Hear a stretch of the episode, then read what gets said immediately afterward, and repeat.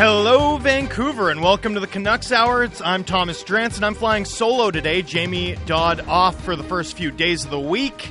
The Canucks Hour, of course, is brought to you by Avenue Machinery. Being a champion takes foresight. Build your company to win for years to come with fuel efficient and reliable Kubota skid steers, excavators, and loaders from Avenue Machinery. Visit avenuemachinery.com for more information. All right, it's a solo show, a one man podcast on the radio with me your least favorite, probably, maybe your favorite, uh, Canucks talking head in this city. We're going to open up the mailbag. I've been pulling submissions on Twitter already. If you'd like to ask me a question, any Canucks question, whatever you'd like, you can tweet at me at Thomas Drance, or or you can use the dumb Dunbar Lumber tongue twister of a of a text line. Uh, 650 650 and I will be looking through the inbox and asking questions from there too. Uh, Faber is not producing, by the way. Chef Swagger. Uh, I've got Eddie. I've got Eddie on the uh, on the mic. He's uh, riding shotgun with me today. I don't think he has any devastating Leafs clips to run No, uh, I to don't. embarrass me. Thank No. goodness. All right, so let's start out with Taj 1944. Right, the the old agenda setter wanted to know how devastated I was by the Leafs' defeat um, in Vancouver on Saturday. Not at all. Not not remotely. I enjoyed the game. It was a great game. I thought it was a really good atmosphere at Rogers Arena. Um, I thought Demko put in a special performance, right? The type of performance you're hoping for every time you go to see professional athletes play live. Demko, full value, and then look, it was a it was a good night out for everyone there. Uh, it's always a fun energy when the Leafs are in town. There were a lot of dueling chants in the building, and I actually thought, despite the amount of shots, despite what the shot count looked like, and despite what the analytics looked like, that the Canucks played pretty well. I actually think the numbers, the raw numbers, undervalue how well and how disciplined the Canucks were in executing their overall game plan. They got out to an early lead, and they got out to an early lead thanks to a power play goal, right? A really smart half slapper from Oliver Ekman-Larsson that Brock Boeser was able to pounce on. Love that. And and a really smart counter from the JT Miller, Bo Horvat, Brock Boeser new look top line. I I love that line. I thought that line played exceptionally well considering how often they were without the puck, right? It wasn't like they were having heavy shift after heavy shift. In fact, they were weathering heavy shift after heavy shift. But I actually thought they kind of controlled the game without the puck. I thought almost every opportunity they had to just make the safe play and get it out, they took. They managed to win the battles they needed to clear the zone. And when possible, and, and it happened a lot because although the Canucks goalied the Maple Leafs, I actually thought Jacob Mrazek was really good uh, the Canucks and especially that line were able to generate some of those Jose Mourinho chances against the grain. Uh, the Canucks parked the bus and it worked. Now, my bigger takeaway, though, right? Big picture takeaway. When the Canucks beat an elite team, that's what it looks like, right? The Canucks have the Leafs in town, and that's what it looks like. The Canucks have the Panthers in town. They don't win that game, but that's kind of what it looks like. If the Canucks had bounced out to an early lead against the Panthers, that's what it would have looked like. Um, extend that to Carolina. Extend that to whomever you want. That's an elite top end team with a Stanley Cup chan- chance. Think about Vegas in the bubble. That's what it would have looked like. If they took a 2 0 lead against Colorado or Vegas, that's what it would have looked like. And you can play well when you've got Thatcher Demko in front of Thatcher Demko. You can play possum. You can park the bus. You can hit teams on the counter. You can play with discipline. But if you're not controlling games at all, at all, against elite teams, then you're not good enough, right? And and here's what's interesting to me. Bruce Boudreau had a comment about Jack Rathbone earlier this week about how the Canucks need to prioritize defensive play in making personnel decisions. And that was one of the reasons why Jack Rathbone continues to play at the American League level where he was the AHL player of the week for last week. Uh, pretty good. Not not bad. And yet, he's not up because the Canucks know right now as they try and limp along in this playoff race. You can't see me, but I might as well put scare quotes around that because I don't really think the Canucks are in a playoff race, to be totally honest with you. But while they're superficially in a playoff race, the Canucks' best chance is to rely on their five on five defensive play, right? And limit goals against. Rely on Thatcher Demko. Play safe, responsible hockey in front of Thatcher Demko. And if you get outshot massively, you get outshot massively. That's why Jack Rathbone's not in the lineup. That's why the Canucks executed the type of game plan that they executed against the Maple Leafs. And by the way, that game plan, that way of winning games, That's a that's a practical decision that a very good NHL coach in Bruce Boudreau has made, looking up and down this lineup and being like, "That's my best chance to win." Well, you know what? That's the same decision that the previous head coach looked up and down this lineup and made, and made. Right? So we've now got multiple different coaches looking at this team and being like, "Well, if I'm gonna scrape away every point I can, this is how we're going to have to win. Try and be opportunistic on special teams, try and get the early lead, and then lean on our goaltender. Sheldon Keefe said it post game too. Leafs coach Sheldon Keefe said, That's a team that relies on world class goaltending to get wins.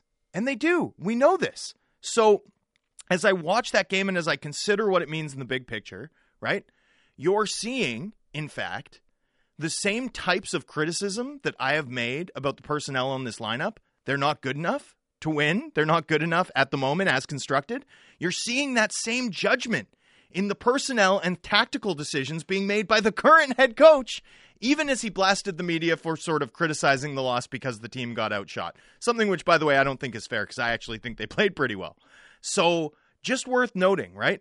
If you want, like, if you want the type of team where you control play where you're really good, where you have a shot, and then people look at your outrageously good goaltender in back and say, wow, after all of that, they also have that guy. That's unfair, a la Tampa Bay. Then you need to improve the lineup. Otherwise, you can maybe toughen up and, and try and win like the Rangers or, or the Nashville Predators. And sure, you might make the playoffs here and there, but you're not going to have the type of sustained success that ultimately we want to see in the city and that I'll always be advocating for. So that's my long winded answer to that. All right. Let's get on to a next question. I really liked one that I got about the Toffoli trade. And of course, if you missed it, Tyler Toffoli was dealt today from Montreal to the Calgary Flames. Who else? The Calgary Flames now have four of the five pending un- or like unrestricted free agents who were major contributors for the 2019-20 Canucks. They no longer have Josh Leivo, but he played for them since that season. Tanev, Markstrom, now Toffoli. They just need to go get Troy Stecher, although he doesn't quite seem like a Daryl Sutter defenseman to me, um, considering the Gudbranson Zadorov third pair that that Sutter loves in Calgary. So, uh, not holding my breath on that one, but nonetheless, the Calgary Flames got another one of our guys, as they like to say on Twitter. So, anyway, Tyler Toffoli acquired from the Montreal Canadiens by the division leading Calgary Flames. And don't go look at the standings and say that it's actually Vegas leading. By point percentage, Calgary Flames, number one in the division. I'm going to be very disciplined about using that to talk about the standings for the rest of the season because it's ridiculous, especially after a 2019 20 campaign, which was cut short and which the NHL used point percentage, not actual standings, not the actual standings to determine where teams ranked, right? They used point percentage. That's how the NHL standings should be talked about. Calgary's number one in the Pacific. The idea of catching Calgary is as ridiculous as the idea of catching Vegas. Stop it. Vegas needs to catch Calgary. Anyway, Montreal acquired Tyler Toffoli, or sorry, Montreal traded Tyler Toffoli to the Calgary Flames in exchange for Tyler Pitlick, who's uh, you know, useful, high energy, bottom six guy with some injury concerns, relatively high cap hit. Uh, Emil Heineman, who has been dealt twice. Uh, he's only 20 years old. This is going to be his third organization.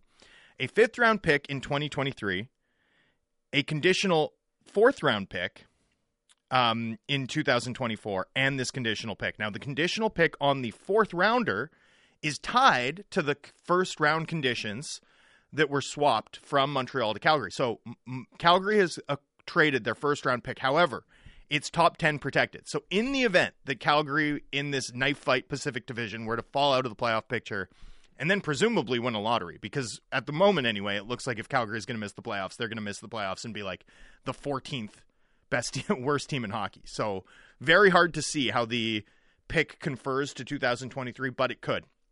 In the event that Calgary somehow managed to gas job the balance of the season, miss the playoffs, land a pick that ends up in the top 10, they would keep it for the 2022 draft and have the first round pick convert unprotected to the next year for the Montreal Canadiens.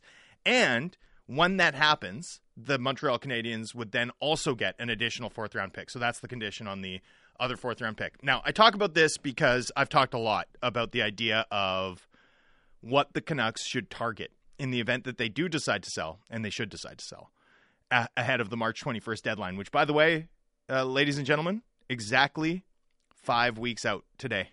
Happy Valentine's Day to all our listeners, but also, if you love trades, this is trade season. We're now in the NHL silly season, only five weeks away to the day from the March 21st NHL trade deadline. And there's nothing I think the Canucks should pursue as aggressively, should they decide to trade, as protected first round picks. Like protected first round picks that confer confer potentially years down the line, but obviously ideally as an unprotected pick in 2023.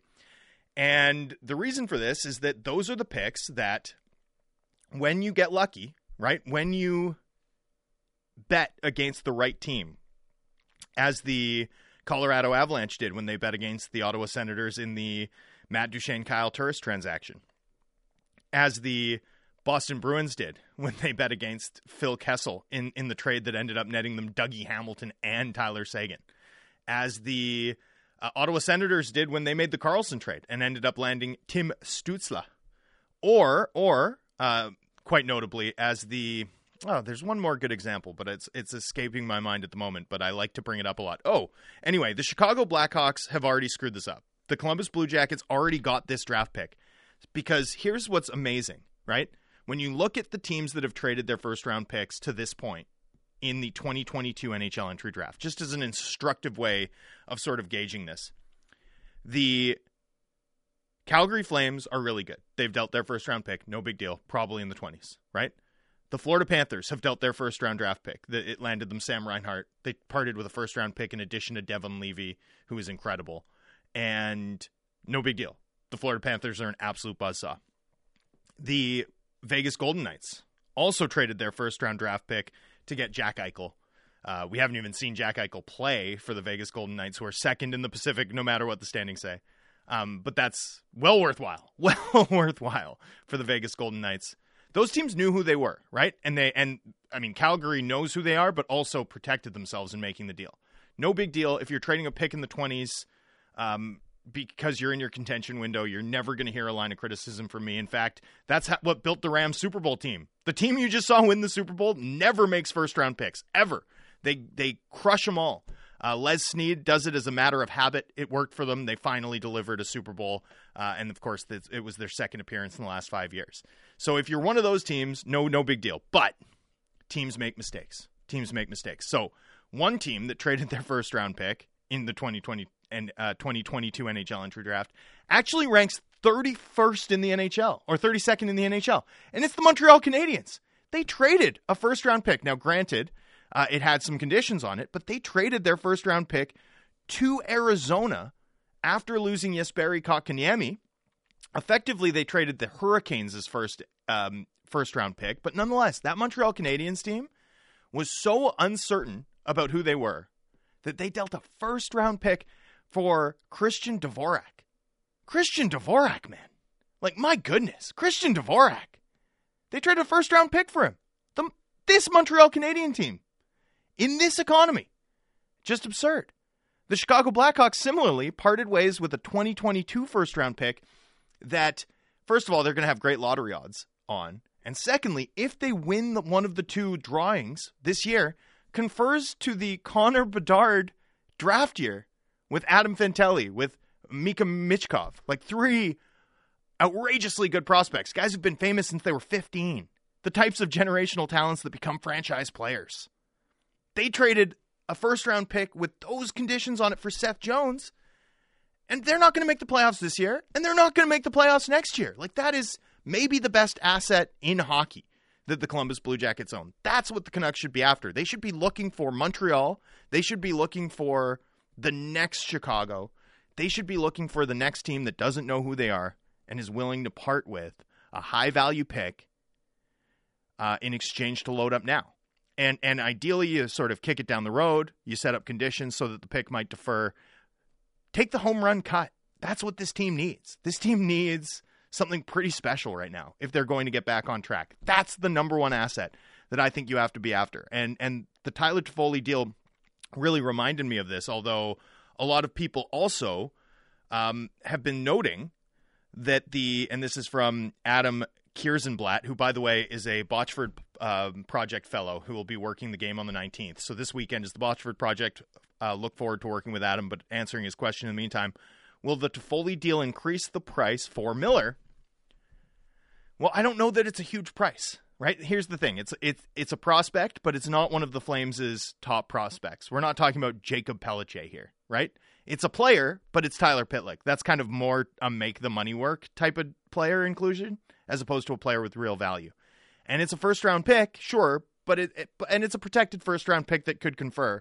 That part I like because it sort of sets the market in a, in a way that actually benefits the Canucks and sort of points the entire marketplace toward the type of pick that I think the Canucks should be prioritizing in any deal for one of their big ticket players um, over the next five weeks. So, what's the impact of the Toffoli trade on JT Miller's price? I don't think it's significant because while the Toffoli tr- return is good for the Calgary Flames, uh, or or sorry, for the Montreal Canadiens who sold uh, Tyler Toffoli, I think it's a lot lower than what the Canucks are hoping to get for JT Miller in the event that they go down that road, or for a Conor Garland if they decide to go down that road.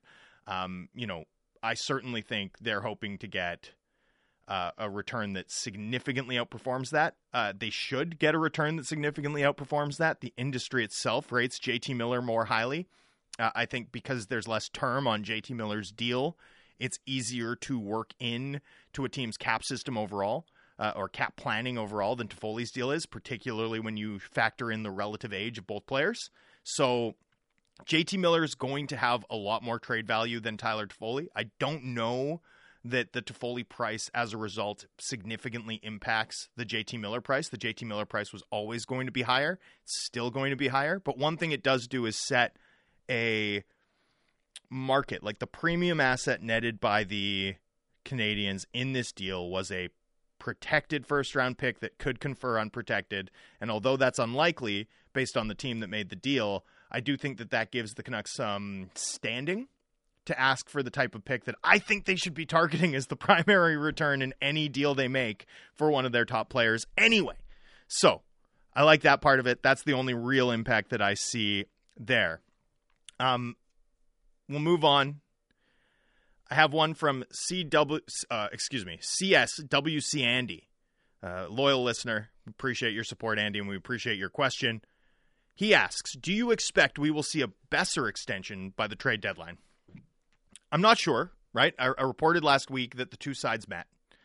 Um, more an introductory, preliminary conversation than any brass tacks, hardcore, get down to business and hammer out a deal negotiation. But the conversation's begun. And when the conversation has begun, as any hockey executive will tell you, that means the negotiation has already begun no matter what the two sides tell you. you don't sit down with a player's agent on an expiring deal and not swap ideas or numbers. Like, come on. So, we will have to see what shape this one takes. I'm going to squirrel the question a little bit, Andy, if you'll excuse me and permit me to regardless of whether or not I expect we will see a Boeser extension by the trade deadline, I think it would be in the Canucks' best interest to pursue exactly that course. We should see a Boeser extension before the deadline, in my view. And and here's why. Because of Brock Boeser's complicated qualifying offer situation, right, where the team needs to tender him a $7.5 million one year deal in order to retain his RFA rights this summer, um, he doesn't have the type of trade value that normally a player as good, as consistent, as productive as Brock Boeser would, right? Meanwhile, despite having a season in which his personal shooting percentage is way off, he's dealt with injury in the early part of the season. Um, there's a lot going on around Brock Boeser, right? Um, despite all of that, despite the bad shooting luck, he's still on pace for 50 points over 82 games.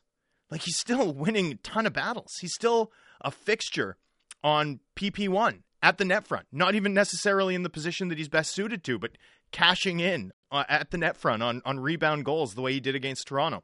He's still top three among Canucks forwards in ice time. He's their most uh, reliable two way right wing, period. Period. He's the guy they want out in matchups. He wins a tons about ton of battles down low. He wins a ton of battles along the wall.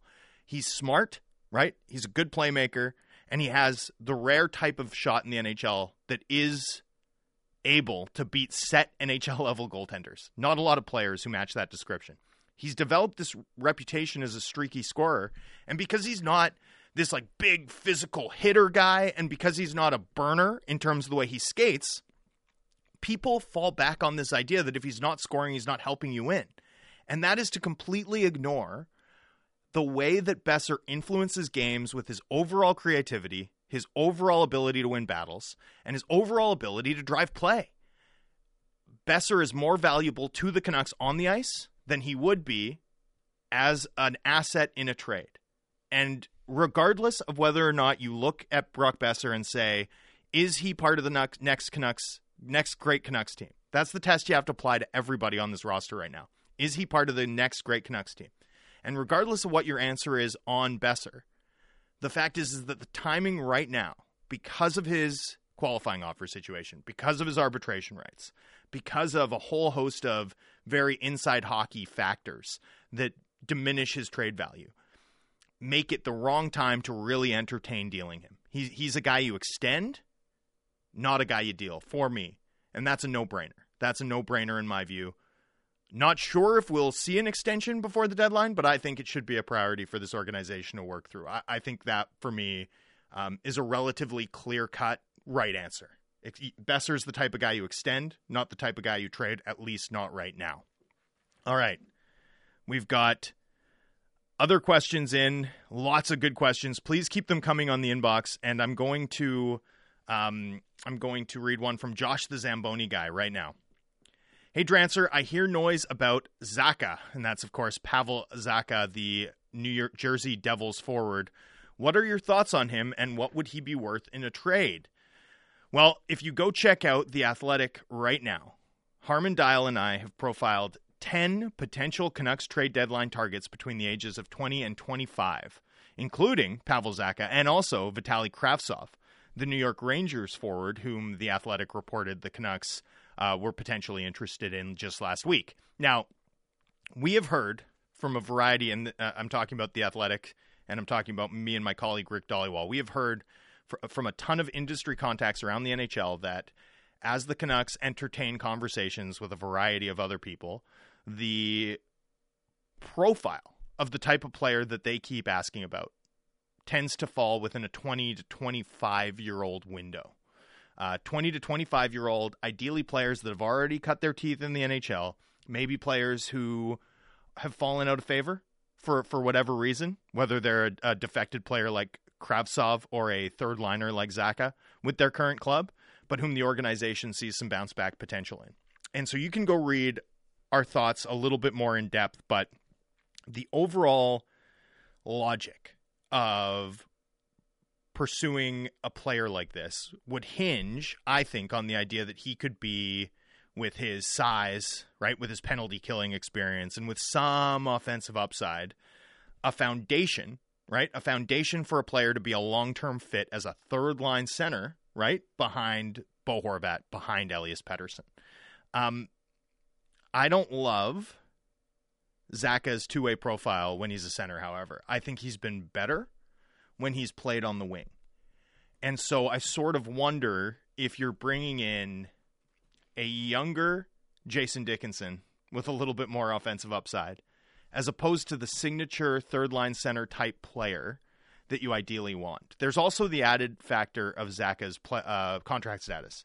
He's an RFA after this year and then is only one season away from UFA. So you'd have to be very careful in how you'd approach that negotiation because one of the cruel truths of the hard cap era, right, is that it's not enough to get the right player. You need to get the right player at the right time so that he's on the right contract, right? It's not enough to go out and get Blake Coleman if you're the Tampa Bay Lightning. You need to get Blake Coleman on his last contract so that he can fit onto your third line, right? Blake Coleman at 4 million doesn't help the Tampa Bay Lightning win a Stanley Cup. Blake Coleman at 1.8 million does because then he's not just Blake Coleman, he's also another winger and another defenseman, right? Like that's how harsh the realities of the hard cap system are, how harsh the efficiency contest that the NHL has set up is. So the Canucks and and and Zacha as an idea, um, you know, I'm I'm it's intriguing. It's intriguing. I like the bet more if you're looking at it from the perspective of, and if the organization's looking at it from the perspective of this guy's been miscast as a defensive center, and we see him more as a third line or, or a third or second line power forward type, and we believe we can get a team friendly extension done now, then I kind of like the fit. Then I see that as something that could pay dividends, particularly with his relatively unique skill set, his relatively unique frame. But I think you have to be really careful about what you think you're getting. I, I worry that this could be another Dickinson type situation where the organization brings in, you know, a, a player who, in my estimation, is a useful two way piece. He's just not a signature third line center. He's not the he's not the linchpin PK guy, and that's been a big reason why that fit hasn't worked for him through his first 50 ish Canucks games to this point. All right. We will be back on the other side of the break. We will get to all of your questions. You are listening to the special mailbag edition of the Canucks Hour on Sportsnet 650. And we're back. It's the Canucks Hour. We're doing a special mailbag edition. I'm Thomas Drance. Jamie Dodd off for the first couple of days this week. Flying solo here, getting into your mailbag questions as we all recover from our Super Bowl parties last night. All right, I'm going to get to one from Tanbeer. I have to do it. He's not on Twitter anymore, so he's like 90% less annoying these days, but still listening in. He's still texting in. And honestly, I miss engaging with him, so I'm happy to take Tanbeer's question. It's not really a question, it's more an instruction from Tanbeer. Tanbeer says, We want the cup. No, I'm just kidding. He says, Tell your listeners that Demko is already better than Roberto Luongo. That's in from Tanbeer. Now, I think that this take is based off of Thatcher Demko's unflappability, right? Like Thatcher Demko might as well be a cadaver. That's that's the extent of the pulse he seems to have in pressure situations. Absolutely cold blooded in the way he carries himself. One thing I love about Thatcher Demko, I've never seen him sell a glove save. Like I feel like he's never made a save for the cameras once in his career. Instead, he waits for the whistle and just drops the puck. Like, yeah, of course I got that. Easy easy. Maybe maybe maybe shoot it harder and more accurately next time. He's the Barry Sanders of goalies, just flipping the puck back to the referee. his, his whole body language, it would be so aggravating to to be facing him on a night when he's dialed in. You know, I, I honestly feel like that every time I watch him play. Then he talks to the media after games. And pro tip for those of you who only see Thatcher Demko um, through interviews, right? Through those Zoom interviews that he does. If you get Thatcher Demko one on one, He's a really engaging guy. Um, but post game, I think he's pretty. You know, I think he's still in that mindset, so he doesn't give you a lot post game. He's a very difficult interview in that environment, no matter how well he's played, and so it's an interesting dynamic there overall. But I think that way of carrying himself in contrast with Luongo and and the more passionate personality and the and the legacy of what happened in in playoff defeats numerous times for the Canucks uh, has caused people to some somewhat have this take. But let me let me just get to the facts here right? Luongo's first ballot Hall of Famer. He's one of the top 3 or 4 goaltenders to ever play the game. He has 15 start seasons as a starter in his career in which he managed to save percentage better in a single season than Thatcher as Demko has managed to this point in his 107 game career, which is 914. Demko currently has a 921 save percentage this year and is on pace to start 62 games. That would be remarkable if he accomplishes it. And yet, should he play 62 games and maintain his current 921 save percentage for another 20, 25 games, right? He'll manage a season so remarkable it would rank as Luongo's fifth best in his career as a workhorse starter. Tanbeer, I'm sorry, man. Stop it. Stop it. All right. We've got a question in Roberto's recapture. We'll do the, the Luongo corner here. Roberto's recapture hit is done this year, isn't it? This is from an unsigned texter, by the way. That should help, shouldn't it, from a from a cap perspective? Well, unfortunately, not necessarily, because the Canucks have Braden Holtby's $2.5 million buyout still on the books. Plus, Jake Virtanen's 50K buyout cap hit from this year jumps to 500K next year. So, right there, you've basically locked in and punted the Luongo recapture hit a year down the line. Throw in the potential bonus overage from Thatcher Demko, or sorry, from Yaroslav Halak. That could be an additional 1.5 million, and effectively the cap benefit of the recapture penalty expiring and it's an absurd penalty. But the benefit of that ex- uh, expiring recapture hit may ultimately may ultimately um, result in them sort of just not having additional flexibility next year. Uh, the cap will go up one million, but unless something changes with Halak, they still project to have a fair bit of dead space that they'll have to hurdle past another year. And to make matters worse, of course, Holtby, whose deal needed to be bought out, signed for roughly the same cap hit uh, as Tyler Toffoli, who just netted his team a conditional first and an additional prospect and an additional draft pick. So tough, tough, tough, tough. Um, had a question on Twitter that I wanted to get to because I think it's an interesting one, and and also perhaps has a counterintuitive overall take. The way that I see it, all right, the way that I see it, it's about the Sedins, and I want to quickly while we're while we're doing the legacy tour of the uh, 2011 team, right? Lots of Luongo questions. We've got a Sedin question in here, and it's regarding the construction of the front office and whether or not the Twins are still seen as the heirs apparent. All right. Why is here's the question. Why are we only hearing from Jim Rutherford? Why is his general manager muzzled and his four assistant general managers? Similarly, we haven't heard from them. There's only three at the moment, but I wouldn't be shocked if there's a fourth eventually. Uh, is he the only spokesperson other than Bruce? And what about the Sedin twins? Are they, you know, only window dressing? This is from Benny from Abby. Now, it's going to be really interesting to see how this front office evolves from a communication standpoint with local media and with national media too. Um, currently, currently, Jim Rutherford has done the lion's share of the talking, but I do expect that we'll hear more from Patrick Allvin as he grows more comfortable in the big chair. Now, to this point, when the Canucks have rolled out their new personnel, right? Cami Granato has done a wide range of media interviews. She was available over Zoom. Um, similarly, Emily Castonguay was available on Zoom and did a wide range of media interviews, including on this station, one-on-one interviews. Uh, Derek Clancey has been available. He's he did a lengthy one-on-one with the Athletic.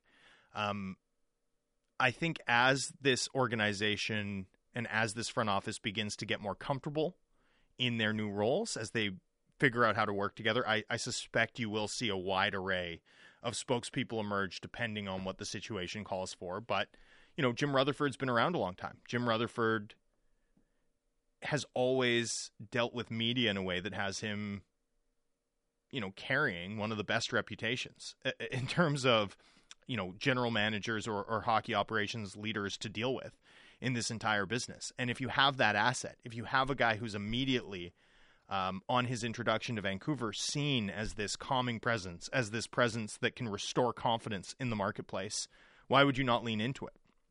As for the Sedin twins, you know, I do think that they're trying to just do the work, right? I mean, it's one thing for every move to have like the Sedin stamp of approval, right? Because we all know how much regard this market has for them.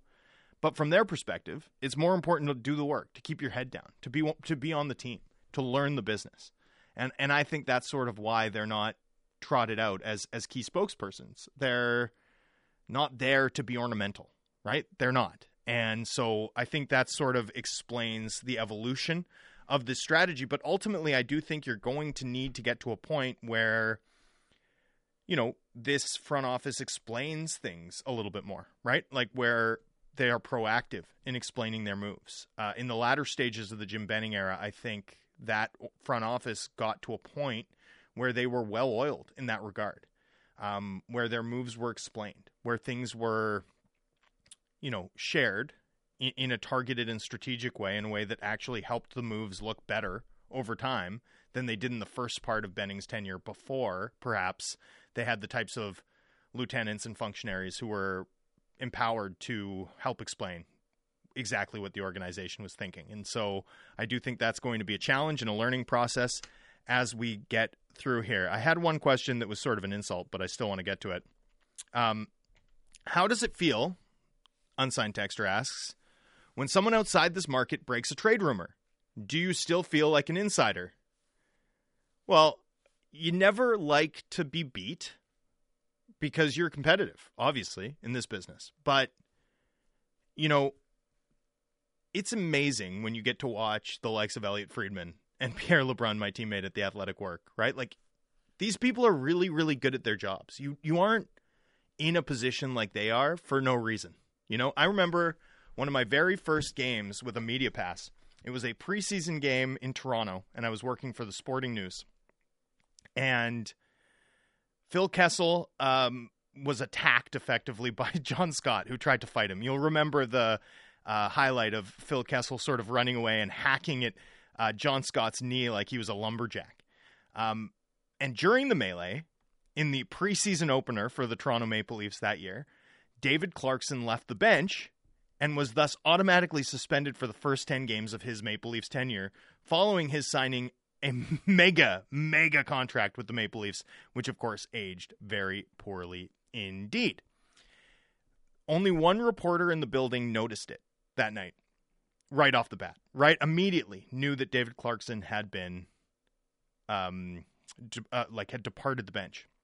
Only one guy had his eye on that detail, and it was Chris Johnston's. Uh, Chris Johnston was all over it. And then I remember we go down, and David Clarkson's doing the post game interview, and Chris Johnston asks the first question, and I'm sitting there, and I'm like, I don't need to record this because I'm not covering the story, so I'm going to be the first to tweet it for sure. And David Clarkson gives his answer, and, and Chris Johnston's standing there with a broadcast microphone and his phone in the other hand.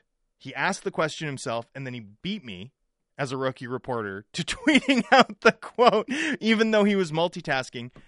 These guys are really good. Like they're really good. They know a lot of people. They have deep contacts. Um, you want to beat them, but are you mad when you don't? No, you just try again. When you can get a scoop or two in this business, it feels good. Like it's hard. It's really not easy to earn that type of trust to do your job at that level. And so I'm never upset when I get beat about um, when I get beat by one of the best in the business. So you, you just tip your cap and you try and get the next one. Um, at the end of the day, insider is a is a term used to market personalities. It's not something you think of yourself as. You just try to tell stories. You just try and do your best to cover the team. And within that, you are competitive. You want to tell the best story. You want to have the news fastest. You want to get the scoops. But you know, while you're competitive about it, it it's never something where you feel like you took a beat. You know, you, you don't feel beaten when someone who's really good at their job does a good job. You just sort of are happy for it, and then you and then you twist it and have your own take on it, and move forward and, and do the work. And that's sort of how this works uh, in the job itself. Um, you know the the the competition stuff, the Shams versus Woj, um, that stuff's for for fans and and it's fun. I mean that's good. It's uh it's wrestling stuff, but it's not it's not a real thing that colors how you think about yourself within this uh, within this line of work. All right. Drew from White Rock asks, "Is there not any value in Michael Ferland's LTIR contract?" It's an interesting question. Here's the long and the short of it in order to acquire a contract that another team has on LTI, you typically have to have the space to acquire it when it's not on LTI for for you. So you need to have three and a half million in space, and then put it on LTI, and then benefit from the sort of cap proceeds. So it's not as simple as taking that deal on and then being allowed to exceed the cap because you've got Ferland's LTI deal on your books the way it is in the offseason in season. It's more complicated to make that type of acquisition if you're a cap team in season. As a result, the Ferland contract is the sort of deal that while the while the contract does have some value, a la Brent Seabrook for Tyler Johnson, we saw that deal in the offseason, um, it doesn't carry value in season. It's not the type of move that you can make in season. And I saw another one come in about Brandon Sutter's deal, and it's kind of the same thing, although Brandon Sutter's deal is expiring. Boudreau, of course, said he didn't expect Sutter to play this season. You hate to hear it. You hate to see the way that things have gone for him since the uh, COVID outbreak for the Canucks, uh, particularly because he never had a chance to be a player in this market who was just recognized for being a hardworking, smart defensive guy doing the yeoman's work. He was always seen as his contract value. He had a real opportunity this season to change the narrative around him. You just hate to see how it's gone down there. Um, but from a trade value perspective, because of the mechanics of how it works for another team to assume an LTI deal, those are not deals that make sense in season. All right. I've got a, a good one. Luongo is not a top five goalie of all time, fundamentally, says an unsigned texter. I I mean, go find uh, go find go find and make the case for other people in terms of the win totals, in terms of the longevity, uh, in terms of the consistency. You know, it's Brodeur, it's Roy, it's probably Marc Andre Fleury now. Um, it's probably Lundqvist, and it's probably Luongo. And I know they're all modern era guys, but the oh sorry did I not mention Hasek? Excuse me. Hasek is definitely number one. Prime is actually more comparable to Lemieux and Gretzky's in my opinion than it is to the other guys. So Hasek, Brodeur, uh, Roy, and then Lundqvist, Luongo. That's my five. I'm sticking to it. All, all relatively modern guys, but that's for a reason. Goaltenders began to win the war against shooters in about 1985 since the advent of the butterfly, and that's accelerated um, but now goalies are so impactful, so I have no problem uh, giving the top five, uh, all within the last sort of um, little bit. All right, let's see. They're get, we're getting a lot of questions. I just want to thank everybody for contributing and helping us uh, today. The I'm a little overwhelmed. I've got one from Adrian J. Hogg on Twitter. He asks, "Star Trek or Star Wars?" I'm a Star Wars guy.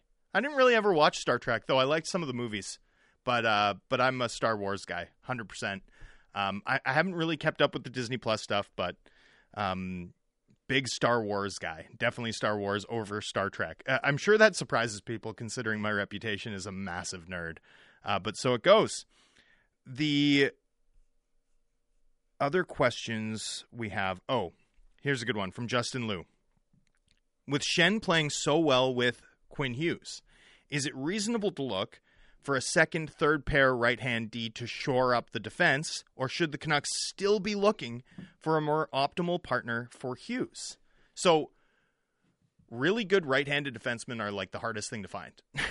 Other than a top line centerman, a top four right handed defenseman is very, very difficult to acquire and, and pricey when they become available. Now, you can obviously gamble on some guys and, and find some guys who are capable of doing the work. Uh, Jim Rutherford's Pittsburgh Penguins won a Stanley Cup with Ron Hainsey as their number one guy on the right side, and he's a lefty, and he was like 34, and he he was almost out of the league two years before. So I'm not saying it's impossible, but it's really hard. And the fact that Quinn Hughes needs a specific type of player and can elevate that type of player, right? And what I mean by this is if you have a more defensively calibrated player to put with Hughes, right? You can trust that any limitations they might have in terms of foot speed and ability to move the puck will be covered up to some extent by the way that Hughes is so puck dominant for a defenseman. And there's real opportunities that I think could arise from that from a Canucks perspective over the course of Hughes's Canucks career. Uh, one is that you can definitely, maybe, especially while he's playing more of a second pair role as opposed to a first pair role. Right now, Tyler Myers is Canucks' number one defenseman by ice time with a bullet. Uh, especially while that's the case, I do think you can maybe afford to be super efficient in that spot within a cap system, within the hard cap system, and still hold your own while not spending a ton of money in that role. Uh, that's a that's a role on a roster where typically you're paying five million, and if the Canucks can reliably find contributors there at one one and a half million, I think that's all upside for for this team. Obviously, eventually, you'd love to see Quinn Hughes play with the perfect fit. I've always been pretty uh, consistent saying that my idea of the perfect Quinn Hughes defense partner is Aaron Ekblad. But you know who you're not acquiring? Aaron Ekblad. So um, who who really cares what I think? I've got another question here asking about John Klingberg.